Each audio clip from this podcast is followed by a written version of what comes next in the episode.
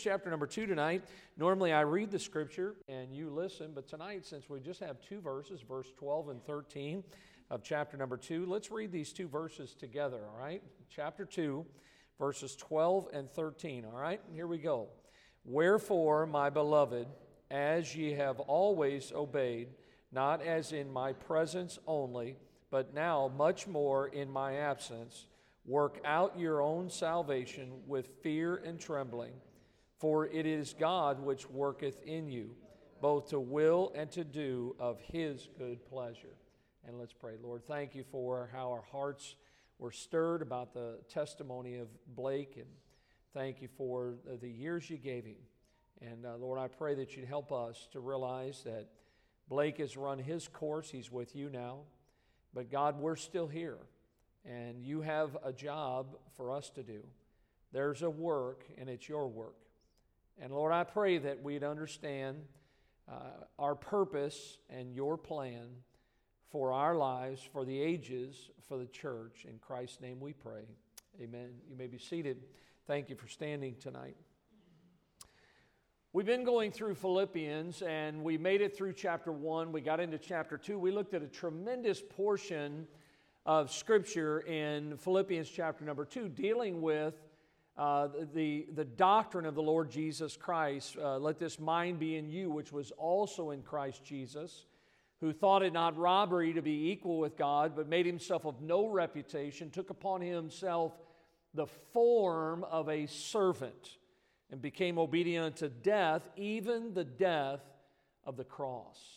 What a great portion of Scripture. And we looked at that, and then we get beyond chap- that in chapter number two, and the main focus now, and we don't want to lose sight of, of the Lord Jesus Christ, but as we continue, Paul, writing under the inspiration, deals with this matter of focusing on compassion and serving one another. That's what life, the Christian life, is all about. The ultimate example for all believers has always been the Lord Himself.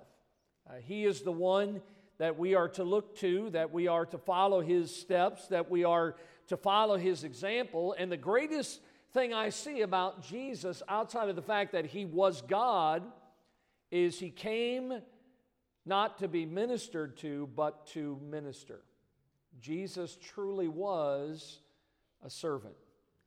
And that's what the Lord wants for us, is that we would serve. Serve him and serve one another. And this is what we see here as Paul continues. And in verse number 12, Paul gives some very practical admonition to the church. And here it is that we, as God's people, the church of God, should work. Now, I know that the word work is uh, construed sometimes as a bad word. I know it's a four letter word, but it's not a bad word. And I think about this matter of work, the work that God has given to us. Listen now, He wants us to engage in the work. And not only uh, engage in the work, but God, by His Holy Spirit, empowers us to do the work of God. Uh, I don't need to, and you don't need to try to do God's work in our flesh. We need to do God's work with the power of the Holy Spirit of God. Uh, the Bible says in 1 Corinthians 15 10, Paul records, But by the grace of God, I am what I am, and his grace, which was bestowed upon me, was not in vain, but I labored more abundantly than they all, yet not I. Paul says, It wasn't me.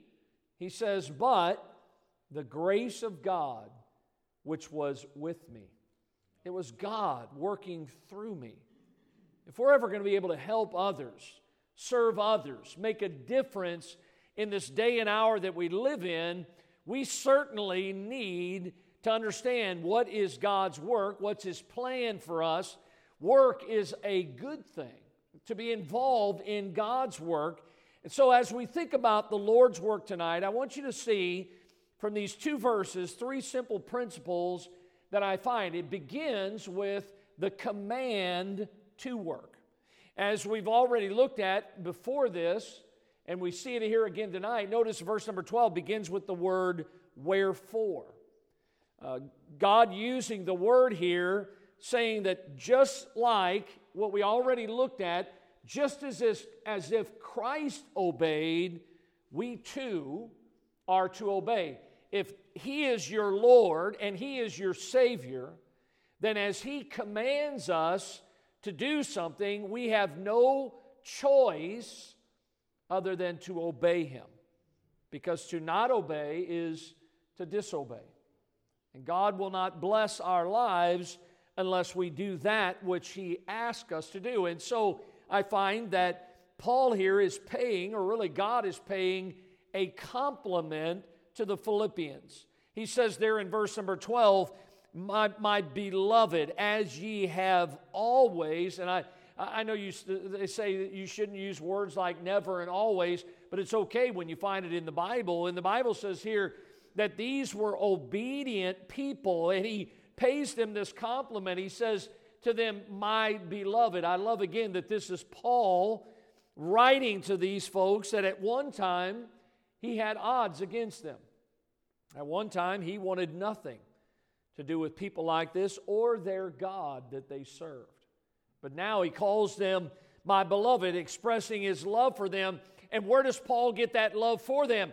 Because of the way God had loved him, and now he's just reciprocating God's love for him as he's learned to love them. He calls them my beloved. Uh, Philippians 1 8 for my God is my record, how greatly, he says, I long after you. Now look at the, look at the, the terminology here in the bowels of Jesus Christ, in my innermost capacity.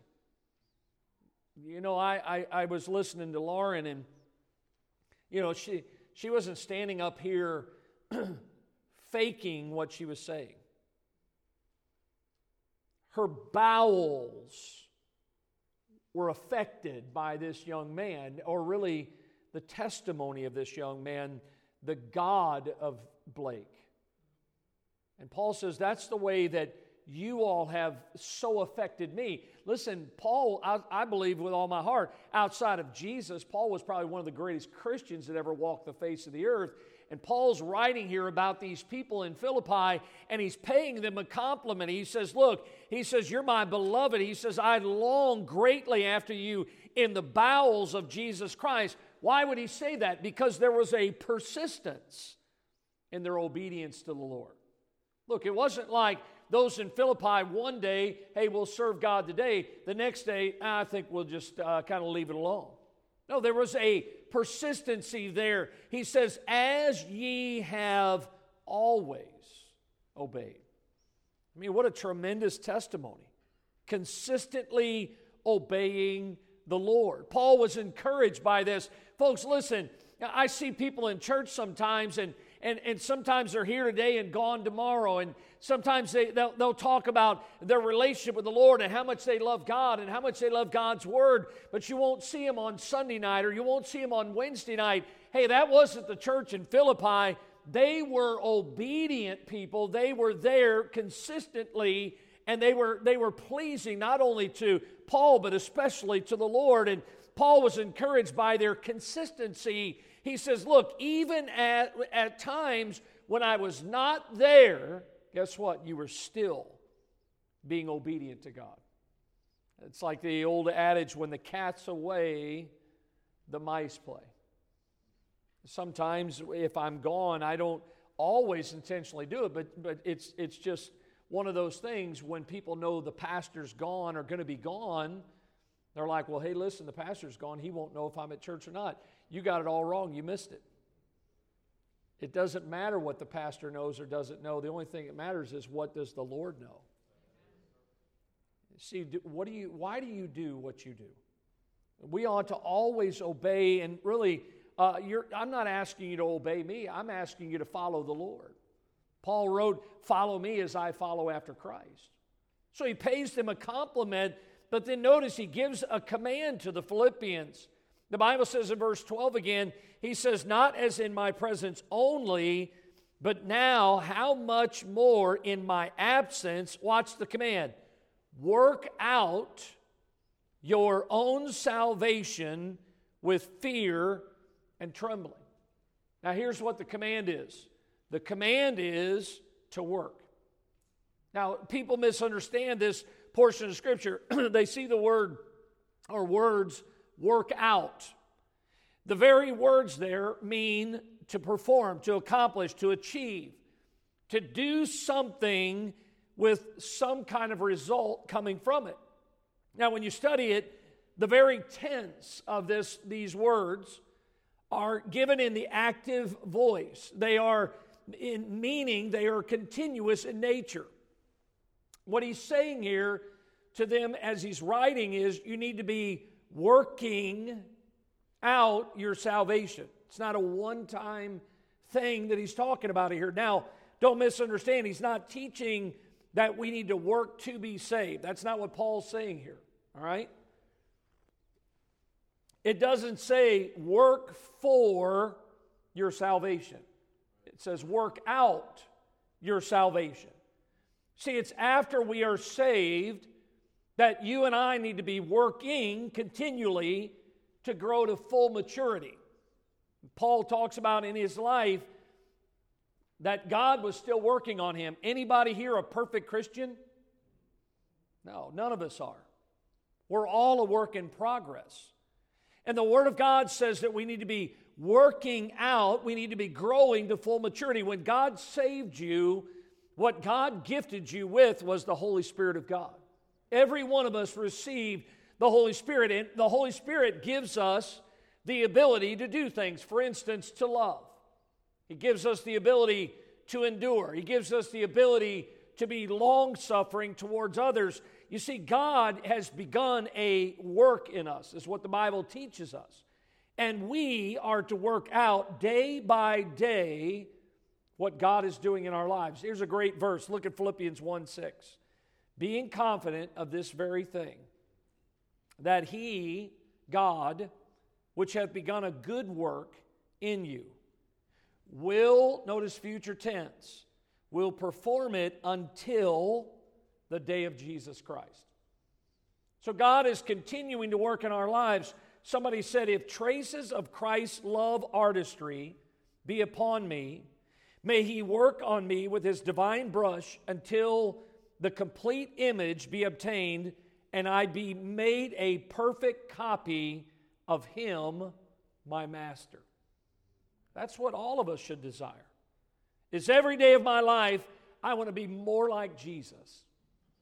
And in the end of my life, may it be said of me and said of you that he or she was like his Lord and Savior. That's what we need to understand tonight. But see, as Paul is telling them about working out their salvation, growing to maturity, he gives a caution. I want you to see it with me tonight because he says, do it with fear and trembling. Now, again, people don't take the time, but the word fear here is dealing with respect, something that's even rare in our day to day. Is that you and I, what we do for the Lord, folks, I, I think about how many opportunities that I've had to stand behind this sacred desk and to declare the, the Word of God. And I'm going to tell you something there's never been a time that I've got behind this pulpit and, and, and not been afraid or not had an awesome respect for God, for God's Word, and for what I'm about to do. And the Bible says that we need to work out our own salvation, but we need to do it with respect we need to make sure that we're respecting, honoring God with our lives. And Paul says, Look, you need to understand the caution here. The Bible says the fear of the Lord is the beginning of wisdom and good understanding. Notice there, have all they that do his commandments. And Paul's saying, Look, the command is that you and I need to do the work of God. See, the one who is striving to grow in their life as a Christian, which is Paul's writing to those in Philippi, he says those individuals that want to grow, they will have a humble spirit and they'll always be aware of the fact that there is temptation out there, but he's relying or she's relying on the power of Almighty God as they go through life. And so Paul's writing here, and he gives a command in verse number 12, and it is a command to work. But notice, I see the companion in the work because it's one thing, and by the way, uh, you, you, you, you could ask Lauren, I know we used to say it a lot when I was out in California at the Bible college out there. I heard it when I was in Bible college. And a lot of times we would tell the students, look, you can come and you can get whatever degree it is, you can study whatever you want at this college, and you might get a degree, a diploma that you can hang on your wall. But if you leave here without a personal relationship with Jesus Christ, you've missed the most important thing. And folks, that's true of all of us. That, listen, there is a work to do. And by the way, you don't have to be called into full time ministry to be involved in the work of God. I'm thankful and grateful for some of our, our folks that have been involved and been consistent, like those in Philippi who just continue to serve here in this local church. And I'm glad that God is dealing with others and calling others to get involved. And maybe you're here tonight and maybe you've been thinking about, hey, maybe I need to get involved in some way or the other. And, and by the way, as a pastor, I'm always looking and always praying and saying, Lord, if there's a need, then show me who it is that maybe we can, we can uh, encourage and, and plug in there and work with. Hey, look, I'm always looking for opportunities for someone to serve in some way. But what you need to say is, Lord, here I am. I volunteer. God, what can I do for you? And I see here that there is, as we see the work tonight, the command to work, but I see a companion in the work. Look at verse 13. The Bible says, For it is who? It's God. Word of God makes it pretty clear who our companion is, right? You see, this isn't my work, it's not your work. Our companion in the work of God is God. Jeremiah said, The Lord hath appeared of old unto me, saying, Yea, I have loved thee with an everlasting love, therefore with loving kindness I have drawn thee. You see, I see the work of God, first of all, that again, we need to work out our salvation. Why? Because it is God which worketh. You know, it's talking about once we are saved, then we understand salvation and then sanctification, this ongoing, continual process in our lives sanctification is ultimately God's work. I mentioned this verse this morning. Look there in your notes in Ephesians 2:10. We, the saved, are his workmanship, created in Christ Jesus unto good works, which God hath before ordained that we should walk in them. Look at Hebrews 13. The God of peace that brought again from the dead our Lord Jesus that great shepherd of the sheep, through the blood of the everlasting covenant, make you. Now, watch this. He, he brought him from the dead, and then the Bible says, make you perfect in every good work to do his will, working in you. See those words? Working in you that which is well pleasing in his sight through Jesus Christ, to whom be glory forever and ever. Amen. So, look, as we understand, God's given us a work to do, but we're not in it alone. We have a companion. The Lord says, I'll help you. Look, it is God which worketh. And so I want you to see, secondly, what are some ways that God does work? Well, one way that He works, and I, I love this, God works through His Word. That's why we need to teach the Word of God, preach the Word of God, share the Word of God, read the Word of God. Because the Bible says, sanctify them through thy truth. Thy word is truth. The Bible says, Thy word have I hid in my heart that I might not sin against God. So it's important for us to understand that one way that God works is God works through His Word. Uh, we, we, every year, and we'll do it again this year, Brother Kenny and Miss Becky will, uh, they've had one snack uh, with the teens selling things, trying to help uh, raise support, raise funds for our teenagers to go to camp. They've got another one coming up. They may do something else, do something different. Brother Kenny and Miss Becky have things to do, they've got a life to live. But this is important for our teenagers to pull away from life for one week, get away from all the noise of this world, put their cell phones somewhere where they can't get to them, and listen to God. Well, how does God speak to us? Through His Word. God works through His Word. Another way He works is through His Spirit. I think about in every way in our lives, the Holy Spirit is involved wholeheartedly in our sanctification.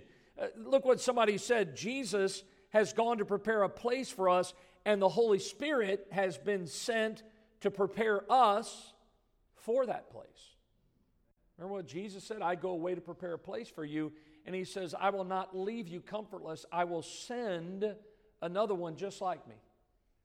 He will guide you in all what? Truth. See, we need God's Holy Spirit to help us to understand, and God works through His Holy Spirit. The Bible says in Romans 15 6 that I should be the minister of Jesus Christ to the Gentiles, ministering the gospel of God, that the offering up of the Gentiles might be acceptable, being sanctified by the Holy Ghost. God works. He works through His Word, He works through His Holy Spirit. How about this? God works through trials. Many times people view trials as a bad thing. God, why am I going through this? I don't understand. Why is this happening to my child? And on and on. It may be something that you've gone through, it may be something that you will go through. I mean, I don't think on December 31st that Blake had any idea. I don't think his parents. I don't think the Bible college. I don't think his friends had any idea of what was going to happen in that young man's life. And the truth is, none of us know what's going to happen tomorrow. But when trials come, God works through them.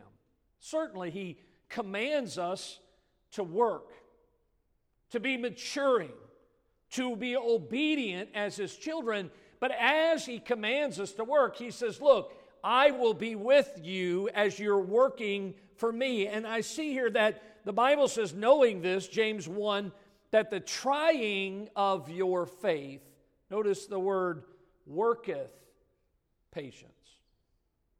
There's a purpose behind that trial. God's using it. God will change you. Look, He'll work in your life different than He might work in my life. He's going to show you something. And the Bible says, let patience, let, in other words, what God's trying to do in your life through that trial, He says, let that patience have her perfect work. In other words, let God do His work in your life. Let Him show you what He wants you to see. And it says that ye may be perfect, mature, and entire, wanting nothing. So I see here that there's a companion in the work, and that we understand the work of God is there in the ways of God, how God works in our lives, and what God uses. But then notice, and I see this so many times in the Word of God, the completion of the work. Brother Flynn's been studying the book of Nehemiah on, on Sunday mornings, one of my favorite books on leadership in the Bible. And, and Nehemiah had a project that God gave to him and he completed that project. I've always kind of been that way in my life, and I, I don't know if I necessarily pride myself in that way, but I don't like to start something if I can't finish it. So many times you see people start something and not finish it. Recently, they had, they've got the Creation Museum beautiful. If you ever get a chance to go, you should, you should take an opportunity to go to the Creation Museum. But uh, they recently built, I don't, I don't even know, I know it was millions of dollars. They built the ark. Kenny's mom and dad that were here, they went and saw it and said it was just amazing. But I remember years ago, I used to travel a lot before God led us here, and I'd go, I believe it was state of Illinois. We'd travel through Illinois, and every time I went by on the highway by this one area, I knew that I was going to see something. And what it was is years ago, some, somebody decided that they were going to spend the money and they were going to build a life size replica of the ark. Now, they decided they were going to do it out of steel beams. And you, you could check the construction back in the day, but I don't think Noah had uh, steel mill that he got any steel from. But nonetheless, they started this and they got this structure, half of a structure. I mean, honestly, it just looks like a bunch of twisted steel beams. And every time you drive by, I think to myself, what a waste. Should have never started. But last time I read the Word of God, when Noah started building that ark, he finished it. And you know what? God has begun a good work in you. And you know what God wants to do? He wants to finish what He started. He wants His work to be finished in your life. And when I think about this, I see, look at chapter, uh, chapter 2, verse 13. The Bible says, It is God which worketh in you. Now, here's the key. Why is He working? Look at this both to will and to do of His good pleasure. So I see here that, as the songwriter said, He's still working on me to make me what I ought to be. It took Him just a week to make the moon and stars, the sun and the earth and Jupiter and Mars. How loving and patient He must be. He's still working on me. Every one of us need to understand that God wants and intends for His work to be completed. God does not want there to be a stoppage in your life and mine and in the work that God has given us to do. And I love the fact that God is a personal God. He loves to get involved in our lives. He wants to know what is happening. He's interested in our lives. And God, as the writer writes here, God is working in us both to will and to do His work. It's not my work. I came to South Florida to do the will of God. I came to get involved in the work of God, and I desire for God to work in me and through me, and that ought to be the prayer of every one of us that God's work would be completed in us. So look at this. First of all, I see here to will. God has a definite goal, a purpose for us. Ultimately, God wants His will for all of us, and here it is to be conformed to the image of His dear Son. In other words, if we are Christians, we should be like Christ. That's what the scriptures teach. Romans 8 29 for whom he, God, did foreknow, he did also predestinate to be conformed to the image of his Son.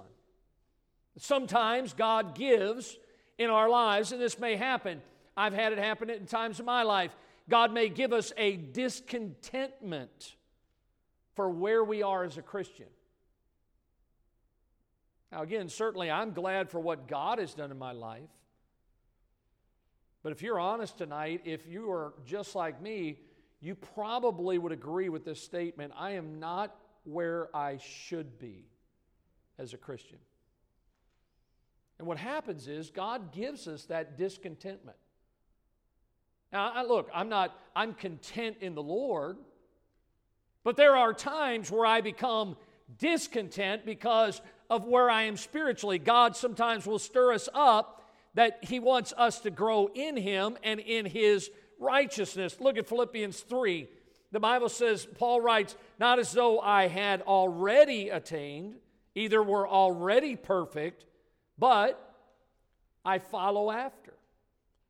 If that I may apprehend that for which I, I also am apprehended of Christ Jesus, brethren, I count not myself to have apprehended. I'm not there yet but this one thing I do, forgetting those things which are behind, reaching forth unto those things which are before, I press toward the mark of the high calling of God in Christ Jesus. And you know what Paul's saying there? I'm not real content with where I am right now. I haven't read my Bible as much as I should.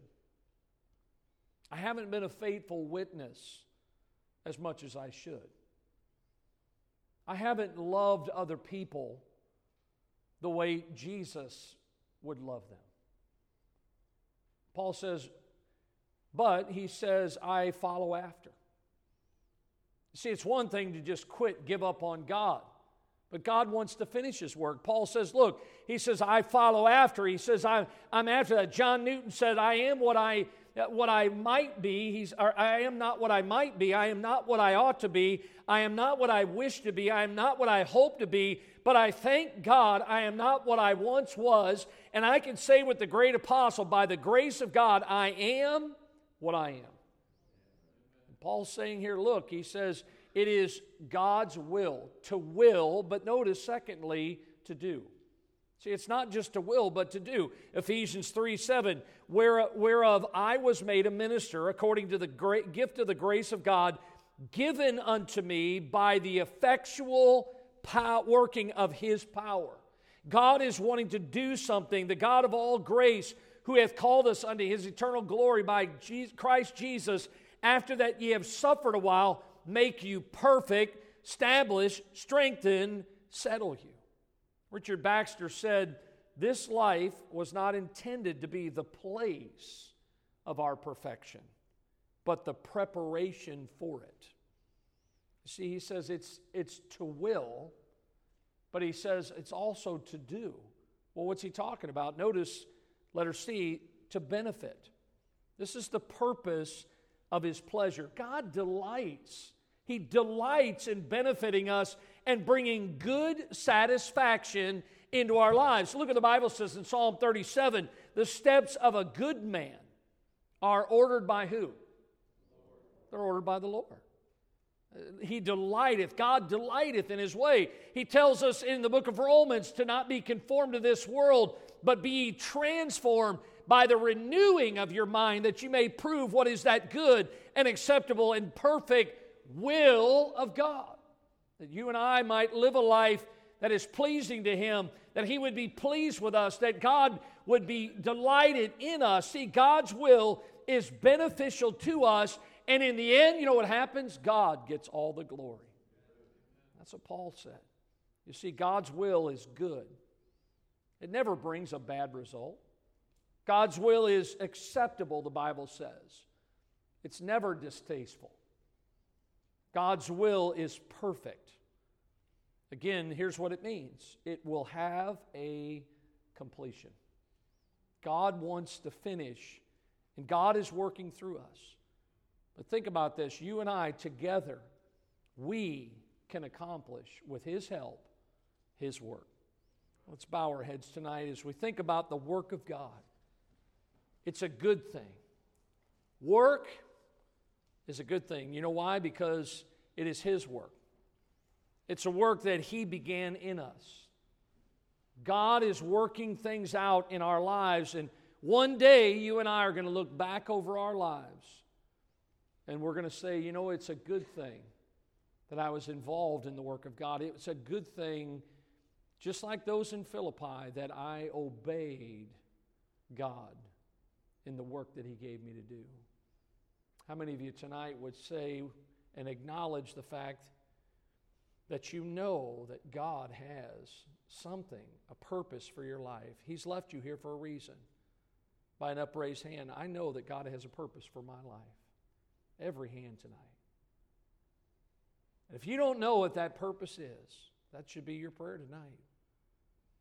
Lord, help me to understand. Now, certainly some things are easy. They're a no brainer, if I can put it that way. God wants us to be a witness for Him. But God has a purpose and a plan to will and to do of His good pleasure. Lord, thank you for this evening.